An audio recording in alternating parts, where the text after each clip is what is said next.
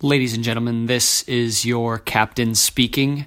Please make sure your seatbelt is securely fastened, your tray table is in an upright and locked position, and that you are ready to get weird and think different. Please prepare for takeoff.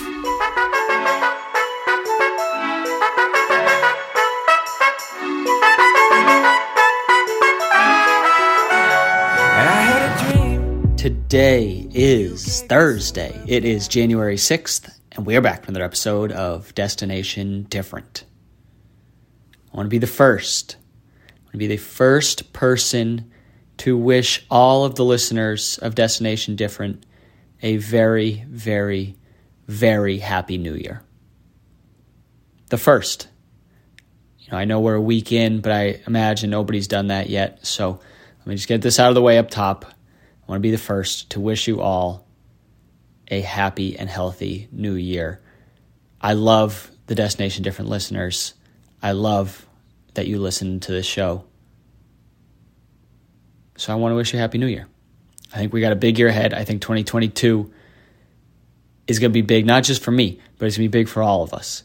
All of the creatives out there, all of the entrepreneurs, all those people who have been wanting to quit their job or start their side hustle move to a new city, all of that stuff. I think this is going to be a big year for all of us.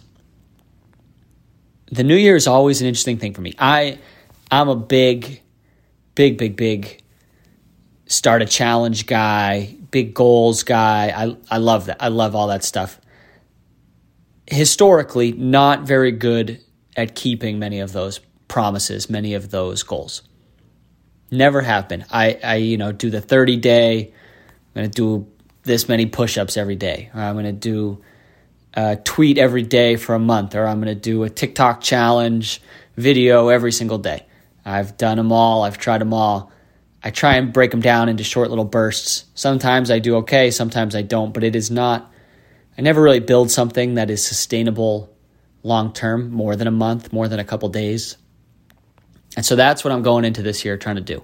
Not set these big, lofty, crazy, I got to do this every single day, but instead work on building systems for myself that allow me to consistently get better in all aspects of my life. And so that is what I'm looking to do in 2022. There's not really specific goals, resolutions, numbers I want to hit. It's more building the process, building the system to get myself in a good place. And we could not have, I couldn't have asked for a better person to kick off the year because this guest is unbelievable. He has a full time job working at Adidas. Great job. I'm sure very high pace, high stress job. He has a couple of kids, he has a wife, and he also just happens to be the founder of Devo Customs. So, my guest on this week's show is Nathan Devon. Like I said, he is the founder and creator of Devo Customs. And what he does is create these unbelievable custom pieces of clothing. He's most well known for his jackets. So, think a jean jacket with an unbelievable painting on the back of yourself, of an athlete, of anything you can possibly imagine. He does it. He puts it on clothing. He puts it on t-shirts. The guy is crazy talented as an artist. And I just thought it was from everything I've just said of building systems, of managing time, of trying to get better every single day. He is Nathan is the epitome of that. He has somehow found a way to build this incredible company just on the side of also doing a full time job and being a full time dad and husband. And that in itself just blows me away. So, on this week's episode, we talk all about how Nathan's built those systems, how he finds time in his day to paint, to create, to make content. We talked about all of that. We talked about how he started exploring new mediums. He's recently gotten into painting with bleach, which sounds dangerous, but the output is incredible. If you see some of these creations, they're like funky tie dyes, but with intricate shading and details and portrait features that you could never ever even imagine getting from a tie dye. So we talked about that. And we talked about what's next for him. Where does he want to take this? How does he think about marketing this? The athletes that he's worked with, the celebrities that he's created for. And it is just a awesome, awesome story to kick off the year. Super inspiring, I think, for anybody who is on the fence of either doing something part time, doing something as a side hustle, trying to get a creative idea off the ground. Nathan and Devo Customs are the perfect guest to kick off the year. So, with that, I will turn it over to this week's episode of Destination Different with Nathan Devon of Devo Customs. Let's go.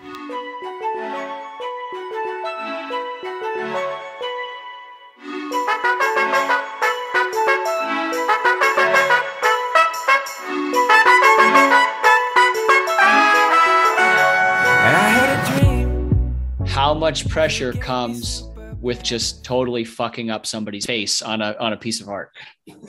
That's actually surprisingly a question I haven't gotten before. Um, yeah, man. I mean, it's it's it's pretty good. Like I do a pretty good job of setting expectations. So I mean, I think they know sort of the level of realism I, I do. There's obviously people who are like insanely good at it.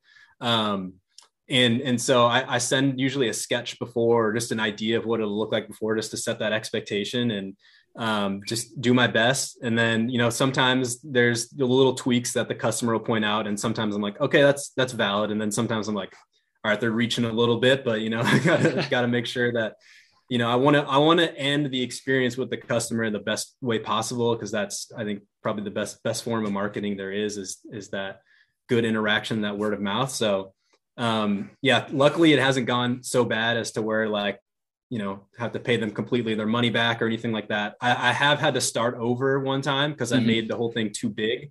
Um, and you know, that was tough, but you know, got, got it done and happy customer at the end of the day. So I always, I always wonder with the portraits, like, you know, you see some of these, I feel like the, there's like the famous like Peyton Manning, like Hall of Fame buff. There's the Cristiano Ronaldo one where these people like they're recreating a human and it just does not doesn't quite turn out the way that uh, the person actually looks.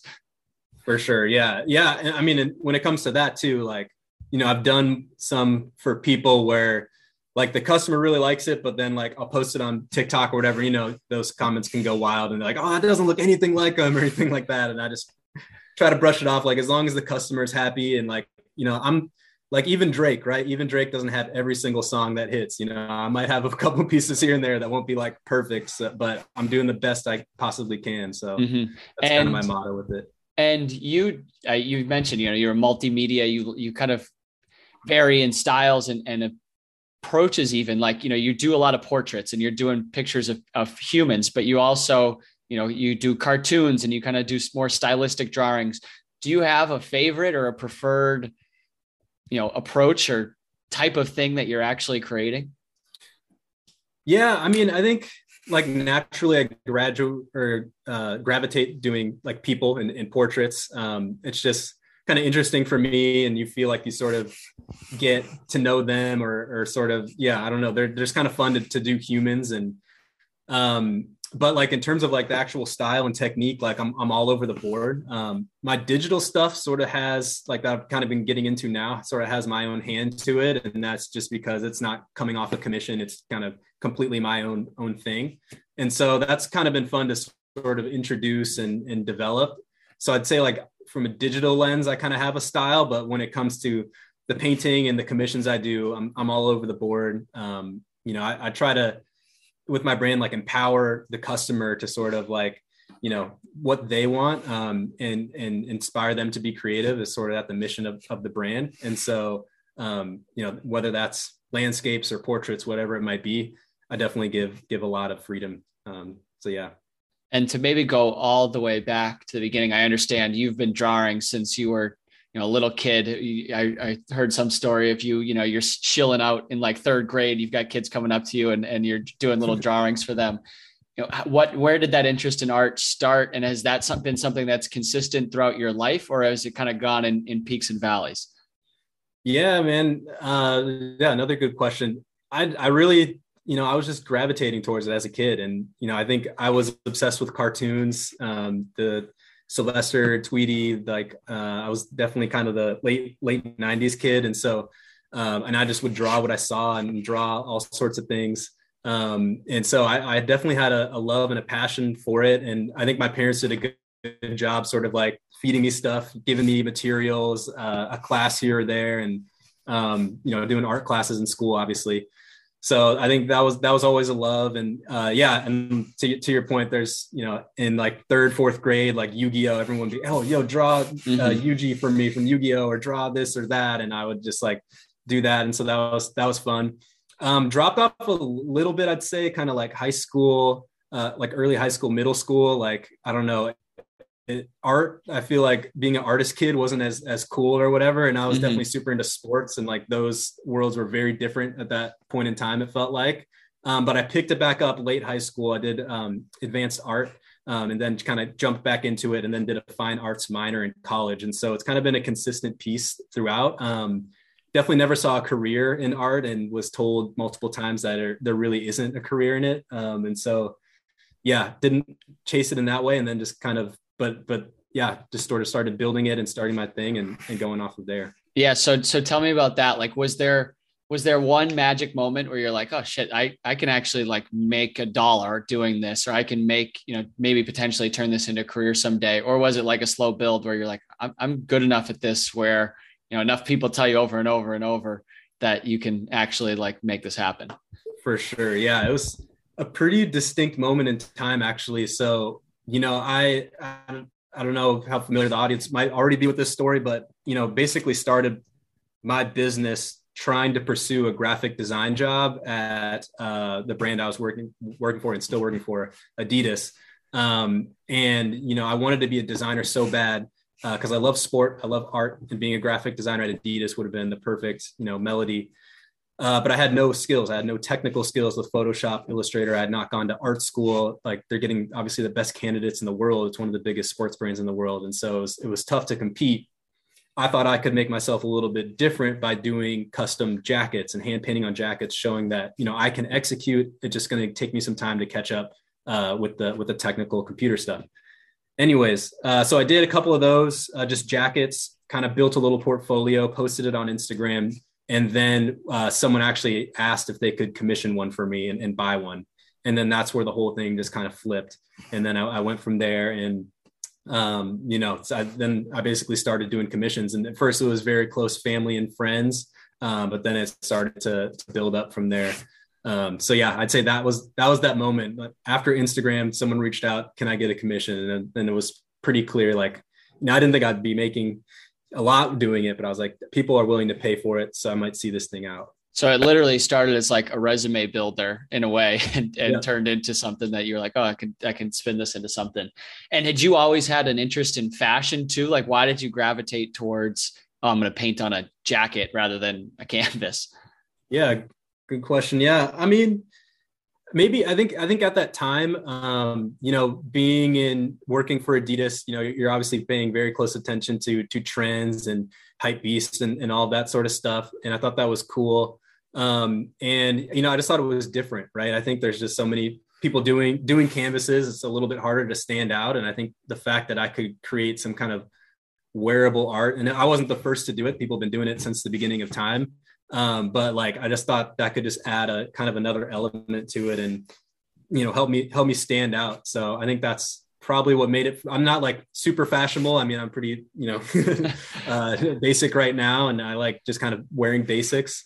Um, but you know, I think it's it's a really cool place to, you know, display a piece and like and I think what also works is like you know a lot of traditional artists they have to rely on galleries and you know certain establishments to get their work seen. And i think the cool thing about a jacket is you can just see someone walking around and you know they're so bold people go up they ask what, what's about what's going on. And so i think that's another kind of big perk that i saw early on from from doing jackets as opposed to canvases. Mm-hmm. and you know not that you have a traditional art background by any stretch but you know you grew up sketching you went to you know kind of fine you had a fine arts minor. What is it what is something that's different about painting on a piece of clothing versus a piece of paper? Yeah. Yeah, interesting. Yeah, it's it's funny. I've gotten so used to painting on clothing that like I actually like it's kind of like a mind fuck when I do like canvases. And so I, I would say uh, you just have to be a little more like sure with your strokes on a on a jacket. Um, you can like sort of erase, but like that kind of starts to, to pile up. Um, and like it dries a lot quicker than on a canvas. And so, you know, if you want to, the canvas, you can get like, you know, water or turpentine and that can kind of thin the paint out and like it'll take longer to dry. Where on a jacket, like you put it down and like a couple minutes, it's going to be pretty dry and set. And so, yeah, I think you just have to be pretty, pretty sure with your strokes and go over it a few more times than on a canvas. Um, uh, cause it, yeah, it's just rougher. It's just not, not as smooth. Um, and so, yeah, I've kind of gotten like that's kind of how I paint anyways. I'm not the type of person who will spend like eight hours to perfect like a hand, like I've seen like some artists do. And I think that's honestly amazing. Like it brings me to awe anytime people spend that much time and, and energy on something. Um, but I've always kind of been like, make sure at least nail the form and kind of what it, what it looks like and, and uh, keep it going from there. I mean, I thought you led me nicely into my other question for you. You, how how long does it take to do one piece for you? Like, what is yeah. sort of that process from you get the jacket, you know what the general thing is going to look like from blank can blank jacket to finished product? Yeah. Yeah, uh, it, it, I mean, it, it, totally depends, right? And and then I'm also doing a lot of bleach work lately, like bleach tees and um, you know painting with bleach. Um, and so, yeah, I think with a custom jacket, you know really depends. I think how many figures is usually the best kind of indicator of how long it's going to take. So i mean i recently posted one with like 10 figures or something like that and that so that took you know upwards of 14 hours maybe a little bit more. Um, but if it's you know a simple figure you know i'd say probably six is the minimum.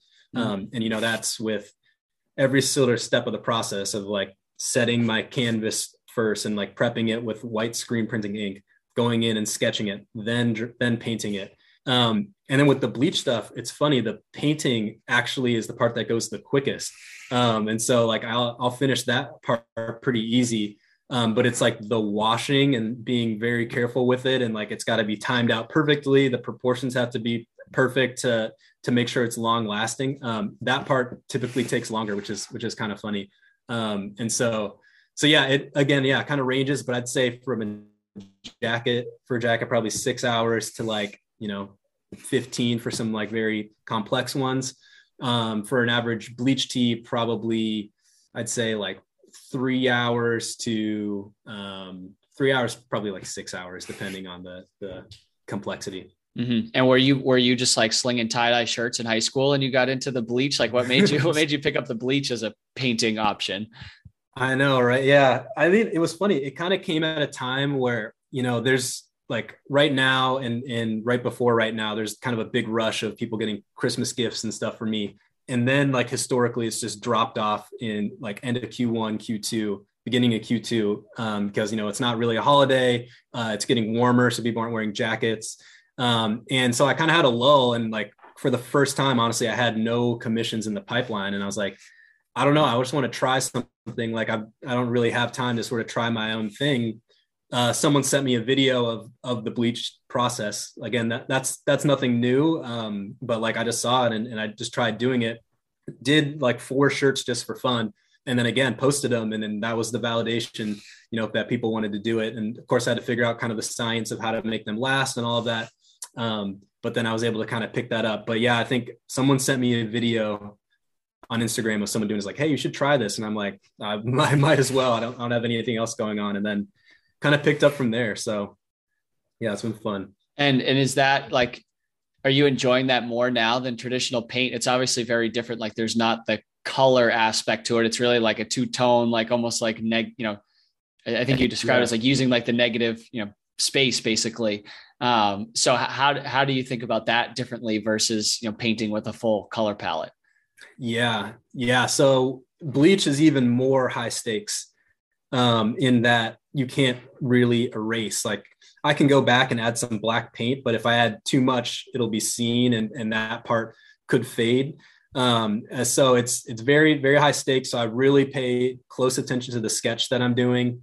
Um, and and yeah, it's you're you're painting kind of the the negative space Uh, I haven't honestly gotten good enough to really understand the shading and like how to do that very cleanly.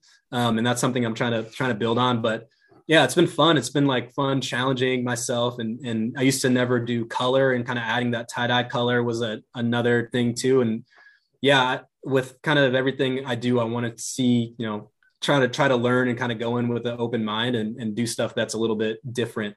Because um, again, yeah, a lot of people are doing bleach tees as well. Um, and so, yeah, it's it's a whole different process, a little bit more high stakes, but I'm having a lot of fun with it right now. I'm, maybe I'll burn out one day, but it's been it's been a lot of fun recently. Well, it's interesting. I just had somebody on a couple weeks ago. This guy Zach Aronson, and he's a f- paints with fire. Basically, is the best way I can describe okay. it. He yeah. like uses torching, and he paints on wood. Um, but it's very like the style of it is similar to what you're doing with the bleach in that it's really like you know these kind of two tones ability to like shade in different ways. Um, but it, i just thought it was like another unique way of kind of use you know i saw your bleach like oh it's kind of kind of similar. That's probably the most high stakes yeah that's very very high stakes. for for a multitude of reasons. Safety yeah. and yeah I'm, he's I'm like he can't touch that. can't can't unburn anything. I mean how many of your clothes now are are just covered in like little spots of bleach? Surprisingly, not a ton. You know, I definitely would have thought like I'm very, you know, very safe with it. Um, you know, I, I think my wife tells me all the time about being safe with it, and I've got my respirator mask, I got safety goggles, I open the window, I do just about everything to make it as you know clean as possible. Um, you know, wear gloves, and so I I actually haven't really had a big accident like that yet, um, which which I'm lucky, but I'm sure it'll happen and I'm sure I'll spill bleach on myself or something like that at It'll some point. But happen eventually. Do you have your own? You know, where where do you sort of operate out of? Are you working out of your house? Do you go to a studio to do this? Is it a mix and match? Like how are where are you actually like creating the the work? Yeah, yeah, good question. So I'm I'm in my house, um, and so we actually just moved uh, last April into this place, and it came with this huge bonus room in the downstairs that like I, like I'm pretty sure some like realtors probably overlooked it because it's like down below our garage and uh and like as soon as we looked at this place, I was like, okay, this is yeah, we, we should probably get this place. this is yeah, so studio. yeah, exactly. I saw the studio from day one, but yeah, I'm set up down here. Um, you know, it's a, a big enough space where I can, you know, I even have like a little photo shoot area and uh, all this mess behind me and stuff. Um, and then, but when it comes to the bleach stuff, like air doesn't circulate here, so I go up to my garage. Um, and then if, like if I spill bleach here, that would be bad, like on the carpet. And so I do the bleach stuff out of my garage, and like I bet I've people have probably seen like my license plate and stuff from some of my videos, uh, just because like I'm I'm literally in my garage. There's a car right behind me. Um, so that's yeah, that's that's where I do the bleach stuff, and I, I haven't found a a way to really operate that in a neat way, but it's I mean it's fun doing it anywhere. So yeah. Yeah. I've come a long way. My first studio was a was our dining room table in our kitchen. And so, you know, after we'd have food and meals on it and stuff, and I'd come down and throw like paint and highly toxic stuff on there. So I've definitely definitely come a long way.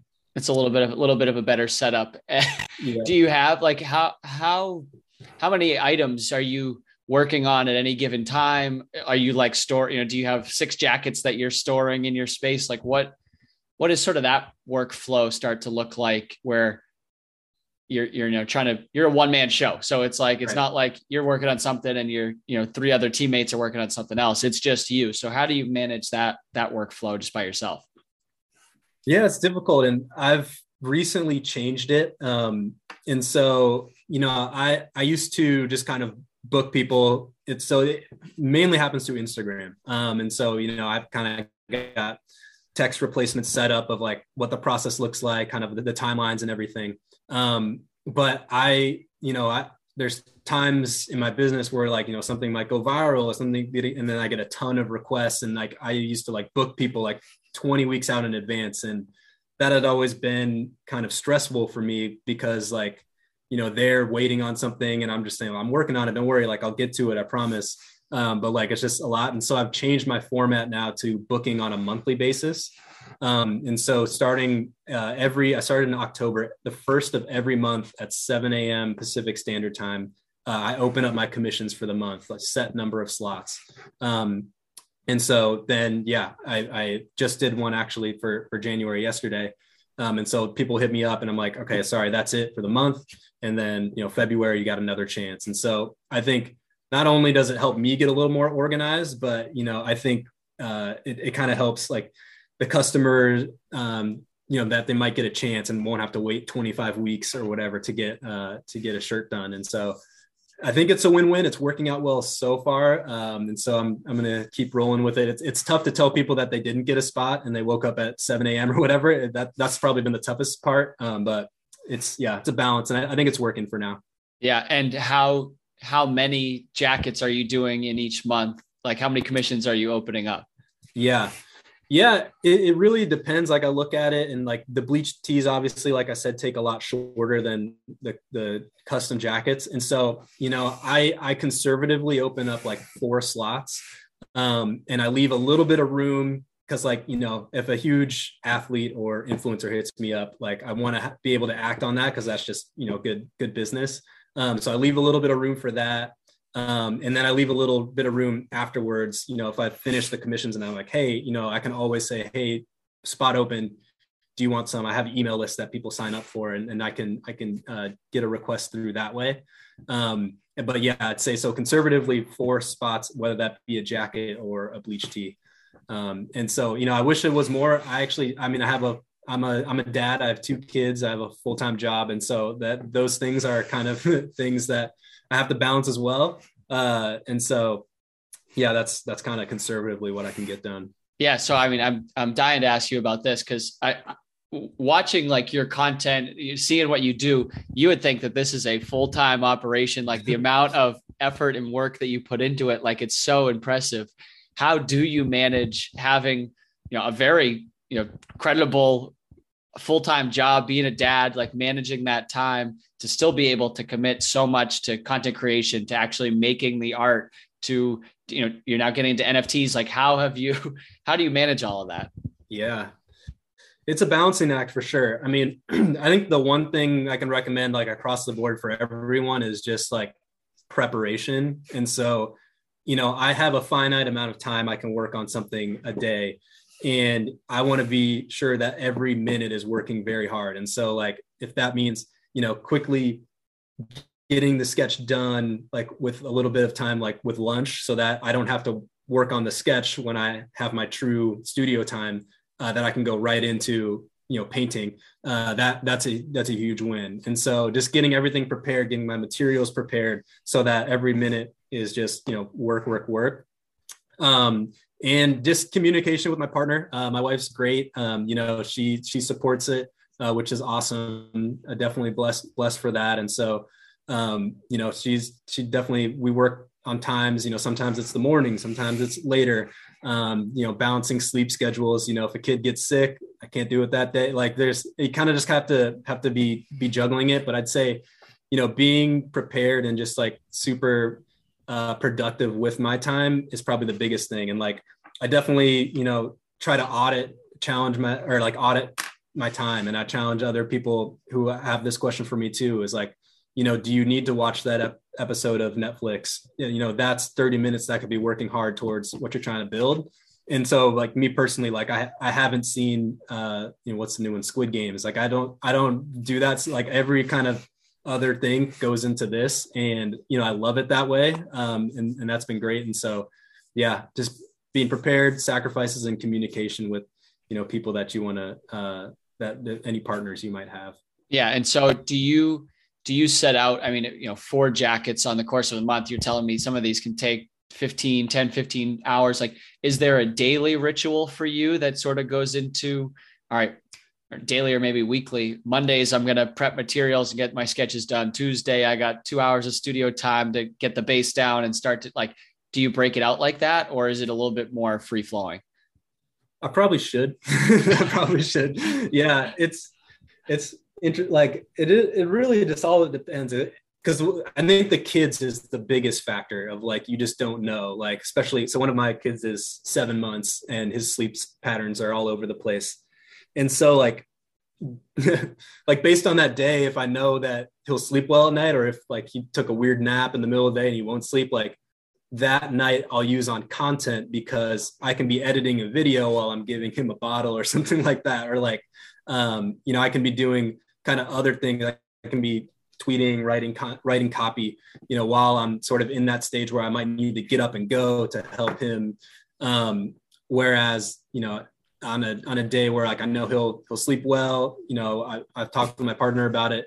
You know, I've, I've got two hours of solid studio time I'm going to take that and, and, use it. So like the stuff that can be done that requires my full energy, you know, I, I, I use it for that. And then other stuff where I might need to kind of float between work or float between being a dad, like I can in between you know, just be smart about my time and posting content. So there's really no rhyme, rhyme or reason. It's just kind of like the, the types of things I can do to help my business at the times that make the most sense for me and my schedule and my family schedule I just yeah, kind of have that going on in, in my head at all times. It's impressive. Mean, it's it's it's impressive. It's very impressive. I'm always curious how like artists, especially people that are juggling two jobs and a family at the same time, are able to to to do it all. Um, do your do your kids have custom jackets yet? Have you have you made them custom pieces? Not as many as I probably should. Like it's kind of yeah, kind of weird. I uh I made one for my oldest he's four, but like he grew out of it in like two weeks. And so I'm like, I might just wait until they're like a little older so they can wear them for longer. Um, and so I, yeah, I don't have as many as, as I should. Um, yeah. I, and it's funny, I don't even wear them really myself. Like, I don't know why, like I, I have like a few that, uh, I, I wear every now and then, but yeah, I don't know. I guess I'm just always focused on the customer or something. so you've, you've also done some impressive commissions for like big name athletes and celebrities. So tell me about that and like, you know, as as you've grown into it. I mean, I I love the Lil Yachty story where you like that was one of your first ones. So tell yeah. me a little bit about that and then how it's kind of grown where you've, you know, you really built relationships with a number of athletes to be able to, to create pieces for them. Yeah, that I mean, and that's probably one been one of the most fun parts about the whole journey. And um so yeah, going back to the Lil Yachty story, um, back to the story of me trying to get a, a, job at Adidas. So the first one I did was uh, like a Lil Yachty. I was super into his music at the time. I still still think he's dope. Um, but that was the the first piece I did. Posted on Instagram, and that's the one that got like attention and people reaching out. Uh, it was kind of that that validating point. And then I think that further stamp of approval was actually, um, you know, he tweeted something like, "Everybody send me stuff, like fans send me stuff." And so I sent him uh, the you know the jacket, not knowing what was going to happen with it. And then uh, he posted on his Snapchat story. My friend actually texted me like, "Yo, check Lil Yachty's story," and then I, I checked it, and it was like crazy. And you know, I was I was not smart and didn't put any of my information on it. I literally just sent the jacket. I don't know why, but just the fact that he like saw value in it and posted was like super validating. Like I'm on the right path. I should I should pursue this more. Um, and then yeah, when it comes to the the other relationships, uh, you know, it's just been kind of uh, free work. I think has been probably what what has started those. Um, and so, you know, way back, I think my first kind of big professional client, uh, CJ McCollum. You know, I there's a local entrepreneur here in the Portland area uh, who runs the brand called Portland Gear, and his name's Marcus. And I've gone to a couple of his, speeches. He's super involved in the the community and so I reached out when you know my business was kind of at a low point, just asking like, hey, you know, what could I do? And he's like, you know, you need to get your stuff on influencers to get your name out a little bit more. And so, you know, this is just a cold email, and I'm like, hey, if I make one for you, you know, would you post it and, and all that stuff? And so, made one for him, um, kind of centered around his brand. He loved it. He posted it like multiple times. Um, and then, you know, probably a year and a half passes. I got, I mean, you know, got commissions and followers. Like the the foundation of it worked. Um, and then, yeah, a, a, year and a half passes, and he just hits me up out of the blue, like, "Hey, uh, I think CJ wants one of your jackets because you know he's obviously well connected. He knows people, and so and then that's when he kind of facilitated me working with CJ. I actually got to meet him, go to a game, and and build a relationship from there. And um, you know he's super dope. He supports all my work. Um, and so that was that was super validating. And then other people see that CJ knows people um, and so it kind of just kind of butterflies from there. And I think, you know, the moral of the story is, you know, going back, emailing someone cold, you know, delivering free work, you know, no, um, you know, no intentions going into it of like, oh, this like you better post it and make me famous or whatever. And eh, waiting a year and a half, right, to when he talked to CJ. So like sometimes your network, like it takes longevity to really pan out. And that's what I also try to tell people, like, you know, it it's not it might not be that instant gratification you thought it would be doing it for that influencer or that athlete um, but it's still going to work for you. And so yeah just doing that. And you know i've done free ones for other people here and there too. Um, and you know now i'm blessed to have worked with i don't even know what the number's up to now with the nfl i, I think it's at least 60 um, you know jackets uh, and then yeah a few other nba uh, players as well so yeah, hoping to keep it rolling. it's it's it's pretty impressive, and it's it's cool to see. You know, I, I the CJ McCollum instance is interesting because you know you get into that lock, and then you ended up doing a number of other Trailblazer players, and and it's sort of really cool to see like how that sort of snowballs, and, and you start to to build that momentum there. I always like asking people this, no matter what they do. But if you could do a, a custom for anybody, any athlete, dead or alive, it could be a celebrity. Who would you want to who would you want to make a piece for? man, that one's that one's tough, and I've answered it in different ways before. Um, yeah, I don't know, man. It's so it's so hard. Like, obviously, there's my favorite athletes, but then like I think there's also something like it would be cool to do one that like for someone that represents my brand and kind of like creativity. And so like a famous artist, like so Norman Rockwell is probably one of my favorite artists.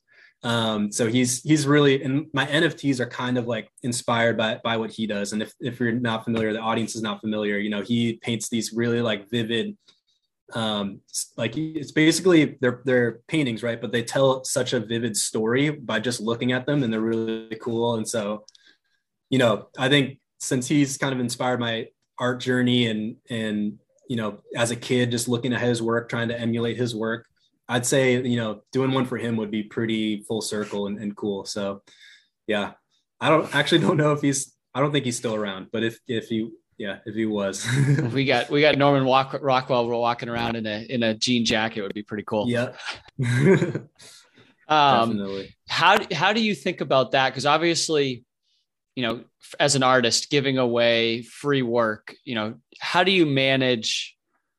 making those decisions of all right I, i'm going to do this thing. I don't know if it's going to pay off but i'm going to spend 25 hours on this when you especially you like only have so much time to dedicate to something. So how do you how do you think about you know giving away some of your work for free? I'm sure you have friends and family too are like hey can you just do one for me? Or like how do you sort of manage how do you manage that whole process of, of giving some of your stuff away for free. Yeah.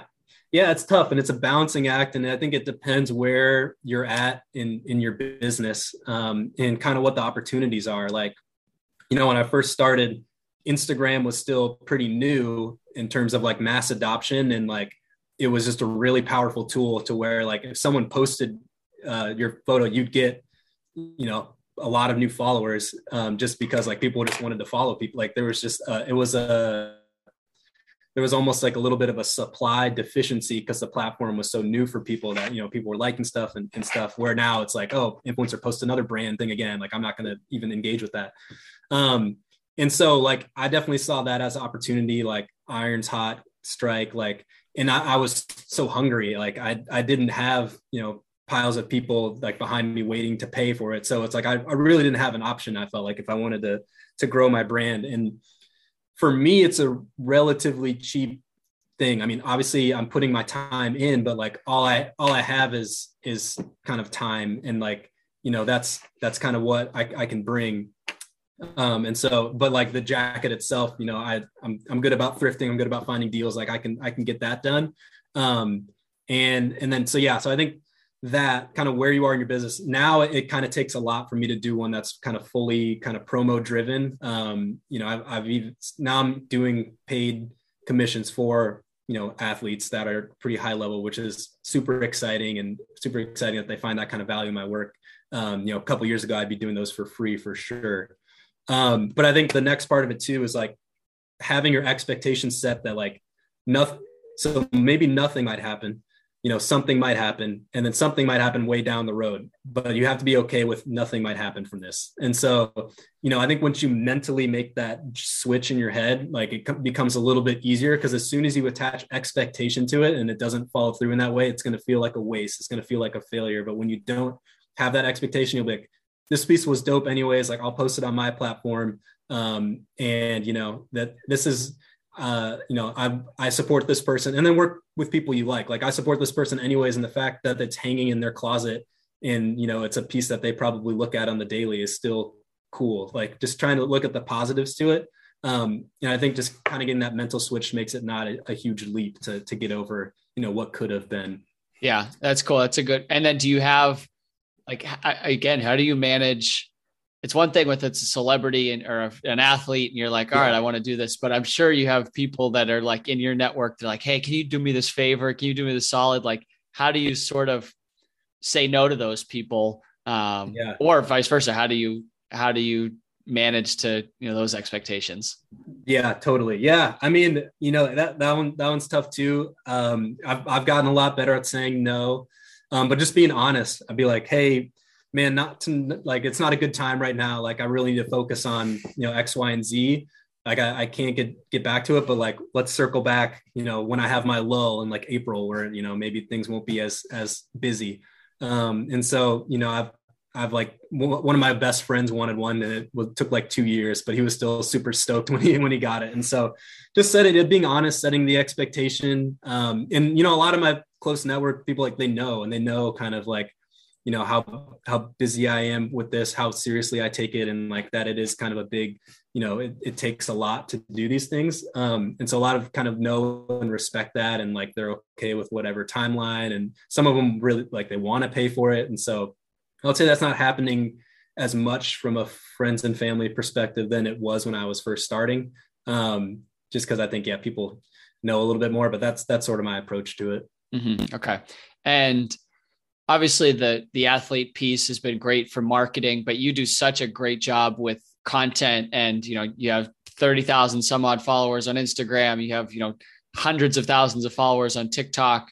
How how do you approach the marketing aspect of it and the content creation aspect of it because that's obviously been a huge driver for for your business as well.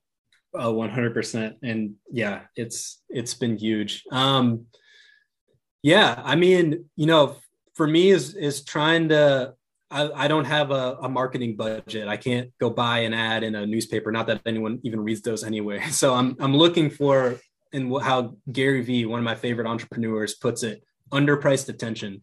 And so in 2017, that was definitely Instagram. You know, people were looking at it. It was you know getting a lot of traction. Now and even you know back in late 2019, TikTok was that place where you know your stuff will get seen. There's so much organic reach because it's a new platform that's trying to establish itself. Um, you know there's again the supply problem. There's not a lot of supply in the pipeline. Um, so you're going to get eyeballs on your stuff. And and that honestly hasn't really dwindled as much with tiktok yet. Um, and so that's why i'm attacking tiktok. So i'm first kind of identifying those spaces. Um, and then you know i just i really don't try to overthink it too much. Um, I've had a lot of success with like how to's, um, you know, so how do, how do I do this? How do I think about this? How do I kind of those videos and then just process, you know, process of me painting it. Um, you know, that those do, I don't try to overthink it. I'm, I'm really just documenting and answering questions to people. Um, and so that's, that's kind of how I go with it there. Um, and yeah, I've got a, a few that hit because I think at, at the end of the day, right, someone watching your content wants to be either entertained, whether that's laughing, you know, cool, uh, or like educated. And you know, I'm I'm kind of trying to through those filters, you know, doing that or feeling some kind of escapism, and whether that's me, you know, doing these you know beautiful strokes of painting or whatever. Um, and so like trying to really think about what is the consumer getting out of my content, I think has also made it successful um, and so like that's probably how I discovered like telling stories behind my TikToks, you know, having you know people can kind of feel what what i'm going through and being like very authentic and just being you know super myself. Like i don't i don't put on a show of like i'm i'm the same person. And i think yeah i think leaning into that too. So yeah thinking about the consumer um, you know, being authentically yourself and looking for those areas of where the underpriced attention is and, and really attacking those, I think has been probably my, my recipe for success. Okay. Yeah. It's, it's, it's super impressive what you've been able to, to build with the, the content arm of, of your business as well. Like how I would think as an artist, it would almost be, I don't want to say distracting, but probably it adds a whole other element of like, you're trying to film what you're doing. You're taking a time lapse, you're filming strokes. You're like, is that a, how do you build that into your to your process? Yeah it's it's tough for sure. Like it's second nature for me now. Like i got the time lapse going but i see videos of artists that like they'll film every single stroke that they do and edit that. I'm like man i, I don't got that type of time. Like I, I need to work on my stuff. Um but yeah so i get the i get the time lapse going make sure the phone's charged. Um yeah i got like this thing that just goes like above my my desk or whatever i'm working on. Um and and then just just go and you know i'm i'm i just again just document document document. I'm documenting everything. I'm documenting me shipping it like writing the thank you note like every little part of the process because i think that's really what people want to see. And it's just yeah it's just become second nature to me. Um you know when i first kind of discovered that i could do a time lapse recording and post it to my stories like it was just like the biggest like win for me. Like people could see even just like the space i'm working on which i think people thought was cool um, and so I think just I've discovered, yeah, the more I show, the the the better the content is. And so I've just kind of been sticking with that mantra. Um, and so yeah, it, it took a little bit to get used to. Now it's second nature, but I couldn't encourage you know artists more to at least you know document as much as you can of that of that process. Yeah, and you're just you just have it seems like phone is on recording at some point 24 seven in in the at least the artistic process of what you're what you're doing. Definitely, yeah. And it's funny, I'll, I'll, miss some stuff too, and I'll be like, "Ah, oh, man," or like it, it, it's not in focus or something like that. And you know, that that's. But at the end of the day, those aren't usually that big of a deal. But yeah, but yeah, just just trying to have it have it on and, and document. Well, it's interesting if like full circle type moment from the Lil Yachty example of like I, I you, you were probably so devastated that you're like I didn't have a video of me making this whole thing, and then now of course like you know you're you're documenting everything. It's it's kind of kind of funny. Exactly. Yeah definitely learned learned from from mistakes. Mm-hmm. and like I, I always love asking this of artists because you know you've been doing this forever. Since the time you're a little kid you've been you've been making your art. How how do you like the business element of it? Because what you're doing there's a whole there's a whole side of it that is is probably you know happens off camera or happens you know behind the scenes a little bit more managing the finances managing the inventory managing the booking system all of these things that go into running a you know, setting up an LLC an LLC a website you know all of those things. How how do you enjoy that piece of it and how have you learned that element of you know being an artist but also all right, I'm going to make money from this. I got to turn this into a, a legit operation. For sure. Yeah. And that's kind of the theme of the new kind of book I'm, I'm putting out. Uh, so I, I do these sort of recaps of every year called like volumes. I don't know if I have one handy, but anyways, this is year five of my business and it's, and it's, it's the theme is called business mode because I've had to think about these types of things like a lot more, like in terms of structuring when I get my commissions done, um, uh, you know, yeah, all, all sorts of things like that.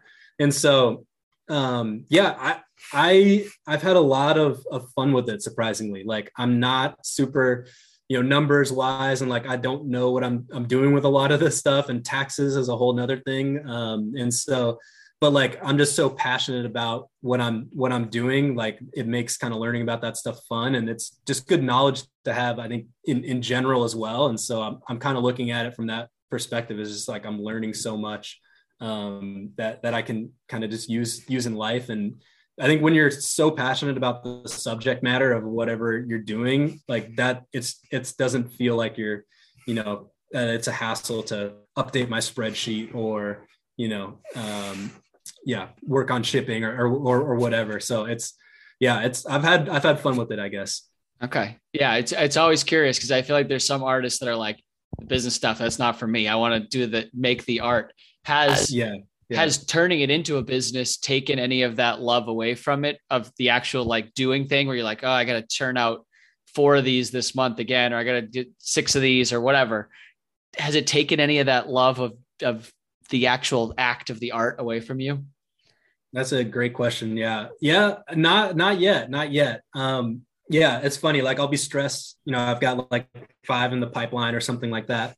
But like the moment like I start doing it, like I just like get lost and like I don't know, that to me is like an indication of like you really love what you're doing. So like for you maybe it's you know podcasting doing stuff like this or listening to an amazing podcast and you just feel lost and you're just you're just having so much fun with it or you're playing sports and you're just in that zone. And so like as soon as i get in in that zone like i just have i like it just i'm just painting and it's just fun. It's just natural and just you know uh, i had the same love i've had for it ever since i was a kid doing it for free or for whatever. And so, and it, and it doesn't matter who it's for, the commission is for, if it's for CJ or for my grandma or something like that, like I still have that, that love for it. And so I'm very aware of that. And like, I think the second it doesn't feel like that for me, like I'll definitely take notice. Um, but I think I've been a good, good job sort of mentally, like, you know, thinking about it and like, it's supposed to be fun. And I think the second it's not fun, I'll, I'll probably pivot. Um, you know, I might, I might do something different. Um, and so, but yeah, so far so good with that, and, and definitely it's on my mind. Okay, that's well, that's good to hear. Is is is there anything as you go forward with this business that you're thinking about for growing it? You know, you're a one person operation. There's probably only so many hours in a day that you can dedicate towards it. You know, one, would you want to do it full time or do you like it as kind of a side side thing? And then two, if yes, would you want to hire more people out, get a bigger studio, build a team? Like, how are you sort of thinking about growing what is, you know, right now a, a one person operation? Yeah, great, great question. And yeah, I've I've sort of been, you know, playing with this one a lot lately. Um, so the goal the goal is going full time with this. Um, and so, you know, that means definitely growing, probably getting more more personnel um, and and becoming yeah kind of some bigger than than just commissions. Um, and so you know initially it was about kind of opening like an agency around this. And um, it's cool because like i said i've sort of built a, a little bit of a, network. And so i have kind of a, a, client base a little bit built in already. Um, and then i know other artists as well. And I, I, thought it would be cool to kind of have an agency. And, and the whole mission behind my brand is uh, you know inspiring people to be creative like that could kind of be the mission of the agency. Um, but I kind of learned about myself like I don't know if I'm ready for that yet as far as like a managerial level and like there's so many different moving parts. The more people you add, it's just a lot more complex. And so what I've been focusing this year more is more like streams of revenue and just um because commissions are great and they're my biggest stream of revenue by far, but it's just a very clunky business model to scale. I'm only one person. We said it before. And like everyone comes in different shapes and sizes needed by so it's a lot of energy. And so having kind of separate spokes of like revenue can help you know kind of alleviate that. So i'm not just so reliant on it. And so that's where i've kind of been exploring into nfts into prints um, into in, into bleach tees you know maybe trying to do my own kind of like line and uh, into apparel. I tried doing shirts. Um, and so trying to find like streams of just basically making bigger streams of revenue, I think is the biggest thing that's going to help me go full time with this. And then just trying to understand like how many of those revenues, how many of those commissions do I need to do that can comp what my salary is right now to make it so it's like, I think when, when I'll finally make that transition is when I'll realize I'll be losing money by working in my, my job instead of doing this. And so that's, that's kind of how I'm thinking about it. Um, and so that's going to take a long, long time. But I think the more kind of as I continue to develop these streams of revenue, um, and then you know some might require getting a team behind it um, is is I think is how I can get there. Um, but yeah, still just very much brand building mode at this point, trying to grow my brand as big as possible. And I think you know I think that can sort of start yeah establish those streams of revenue a little bit more, and then identify areas I might need help and to bring people in. So that, yeah, that's a cool way to think. I've never heard anybody say that you would, you know, that your sort of deciding point would be when I feel like I'm losing money by still working my full time job. I like that as like a frame of frame of reference. A lot of people are like, well, yeah, if I make X number of dollars, I can then go and quit my job. But that's a that's an interesting way to uh, to to think about it. Tell me, tell me a little bit about. You know, I want to touch on this quickly of the NFTs and the digital art. It's not something that you've done, you know, historically looking at your business, but you know, it's something that you've jumped into recently. Getting an iPad, jumping on Procreate, you know, launching your first sort of collection of NFTs. How how has that been jumping into that world? Because that's drastically different than doing commissions from reference photos on mm-hmm. jackets. Like very very different. So how how have you enjoyed jumping into that world? Yeah, and I think that's the that's the word that describes it. It's it's so different and different from not only a medium perspective and sort of how I have to think about it, but like a marketing perspective and like there's people who don't trust crypto and all of that stuff uh, yet, of, of course. So like in in what I've noticed is, you know, I, I I have a decently big audience right now, but the audience that is into investing in nfts is totally different and it's not there's not a lot of overlap. And so i'm almost having to kind of start over which has actually been really fun um, just starting from zero and trying to build something up.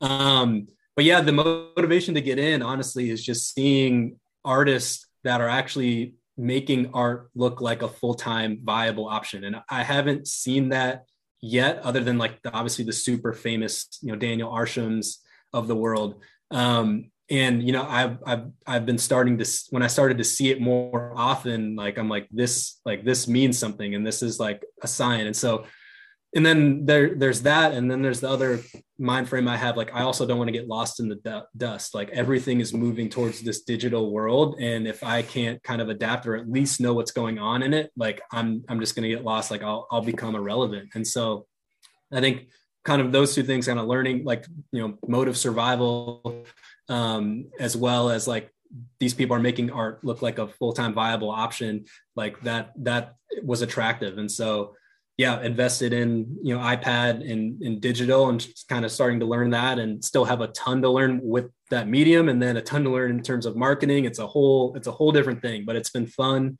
I've been lucky enough to have three sales already which is exciting. And um, and then i'm trying to do something a little bit different too. So the the art and the nfts i'm making uh, they have utility behind them, you know, meaning that just by holding one of my pieces digitally, you can have access to other physical goods. Like I'm doing a, a free giveaway to the people that have the NFT. And right now that's a pool of three people. And so there's a very high likelihood for those people.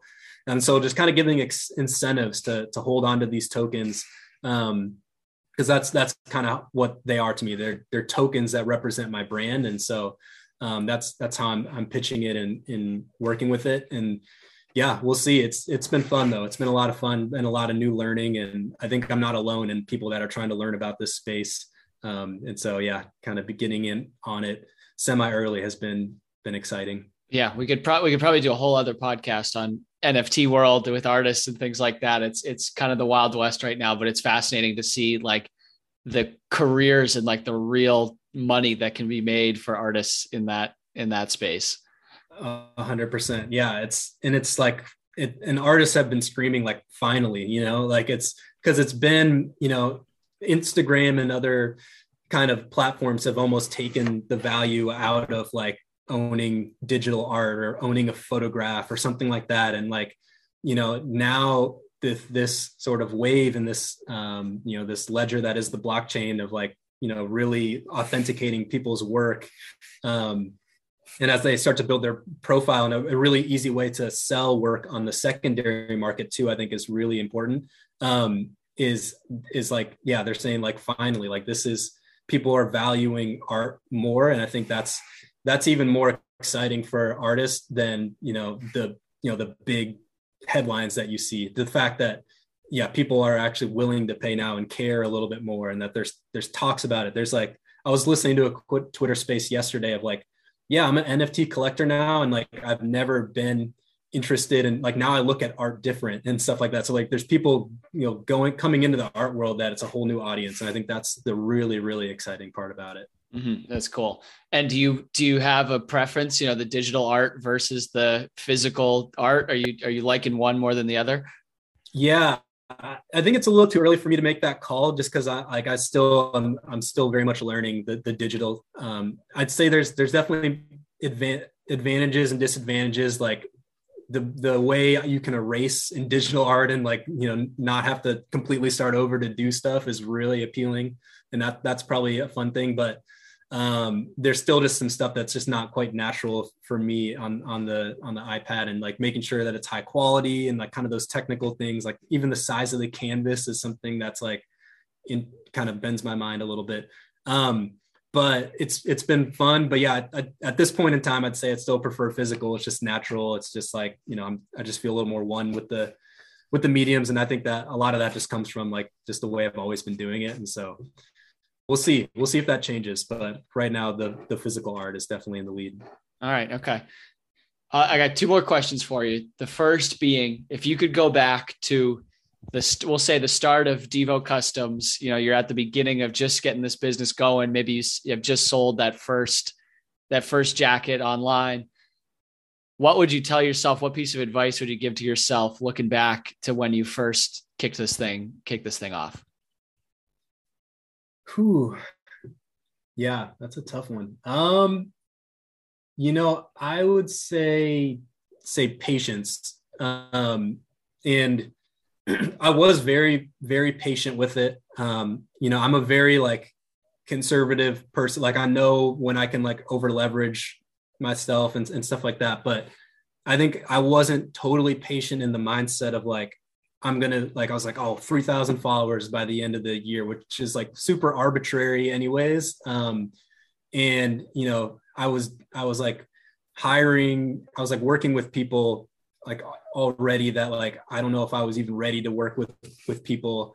Um, and so yeah, I think I think I just kind of wanted it all, and I, I recognized that the you know the iron was hot to to strike, um, but I think just kind of patience, you know, really strategically looking at um, you know what's going to help build my business. And like i think looking back at it what i would have done differently is probably do even more promo pieces of like free for influencers and like just go all in on that.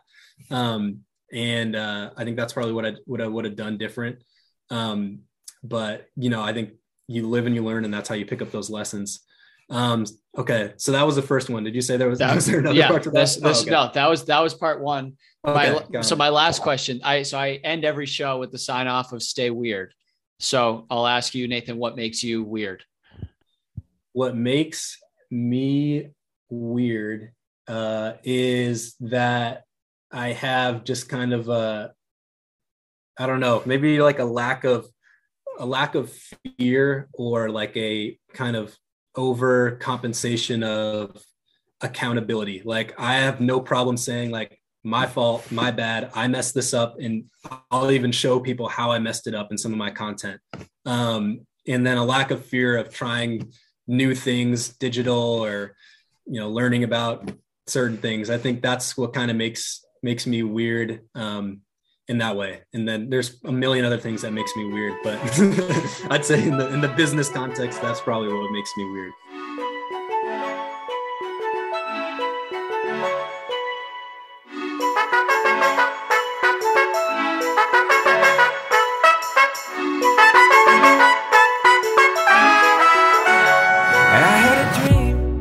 That is a wrap on this week's episode of Destination Different it's a hot start. It's a hot start for 2022. I I loved that interview. I loved that conversation.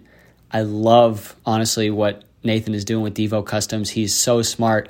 I mean, just pushing the boundaries with the NFTs, with the digital art, moving into different mediums, the way that he markets, the content is amazing. Every single thing he does is on point, and I have zero doubts in my mind that probably by the end of this year he's have quit his job at Adidas. He's selling hundreds of thousands of dollars worth of clothing. He's doing this full time. I would not be shocked in the slightest to see that happen.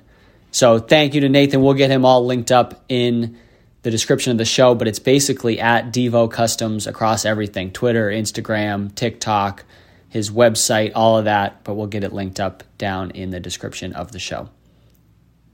Before we close, I want to put a question out there. If you still listen all the way to the end of this podcast and you're listening to me speak right now, I want you to close your phone, not close your phone, close your podcasting app, go over to Twitter or go over to Instagram and message me, I'm still here.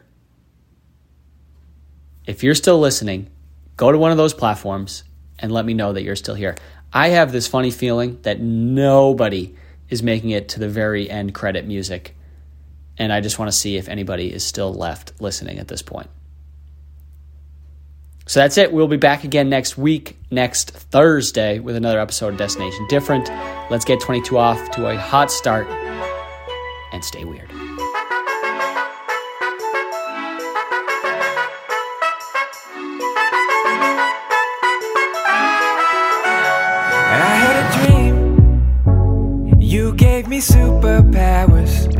We fell in love for just a couple hours. I can't tell the difference between what's fake and what's been missing. Often I'm misunderstood, so I'm looking for a better me. This is your love song, baby. I hope that you know the words. This is your love song,